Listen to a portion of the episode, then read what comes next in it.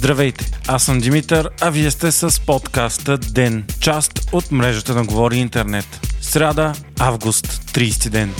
Президентът Румен Радев окончателно отказа да подпише указа за уволнението на главният секретар на МВР Петър Тодоров, което бе поискано от правителството. Тезата му е, че това е политическо решение, за да може управляващите да имат повече власт. Тодоров обаче бе назначен именно от служебното правителство на Радев. Главният секретар е най-важният човек в българската полиция и по този начин президента имаше контрол над нея. Премьерът Николай Денков заяви, че по този начин в МВР се получава двувластие и ако беше на място на главния секретар, щеше да си подаде само ставката. Денков каза, че сега единствената възможност е да се промени закона, за което е нужен парламента. В последния момент обаче и въпреки отказа на Румен Радев, днес в късен следобед Петър Тодоров реши сам да подаде оставката си и заяви, че категорично отказва да става част от политическата употреба на МВР. В изявление пред медиите той заяви, че настоящото ръководство на МВР няма воля да продължи борбата за законността и той е поставен в ситуация, в която не може да продължи съвестно да изпълнява задълженията си. Като не си спести критиките и към министра на вътрешните работи и индиректно към продължаваме промяната.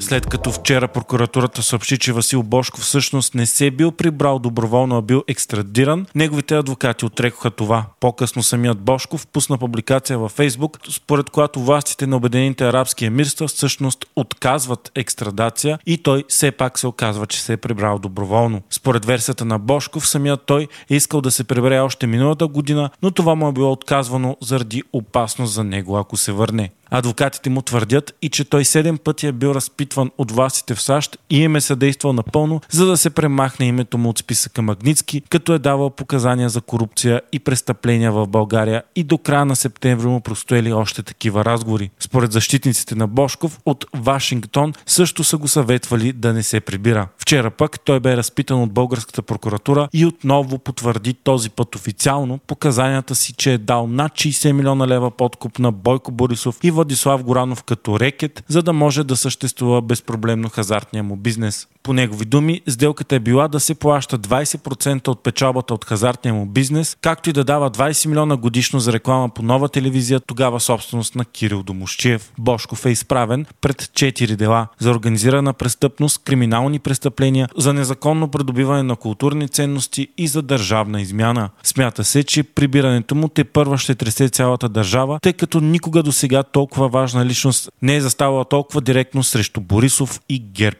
Те винаги са се измъквали от десетки корупционни скандали за обща стойност милиарди левове, за които разследващи журналисти и чуждестранни власти откриват явни доказателства, но които българската прокуратура, държана от същите тези хора, прикрива. Според анализатори, този път на главния прокурор Борислав Сарафов ще му е трудно да изпере напълно Борисов. В началото на тази година САЩ намери достатъчно доказателства, че думите на Бошков са истина и финансовото министерство на страната санкционира Владислав Горанов по глобалния закон Магницки за корупция. От днес пък Бошков и семейството му са с назначена държавна охрана.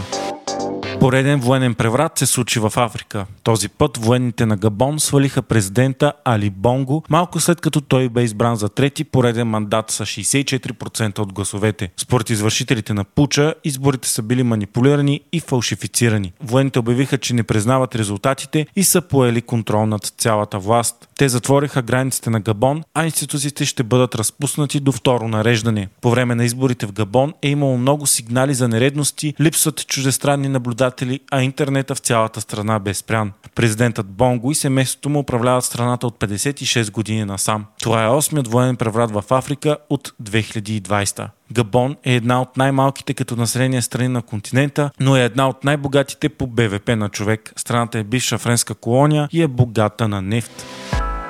Вие слушахте подкаста Ден, част от мрежата на Говори Интернет. Епизодът подготвих аз, Димитър Панелтов, а аудиомонтажът направи Антон Велев.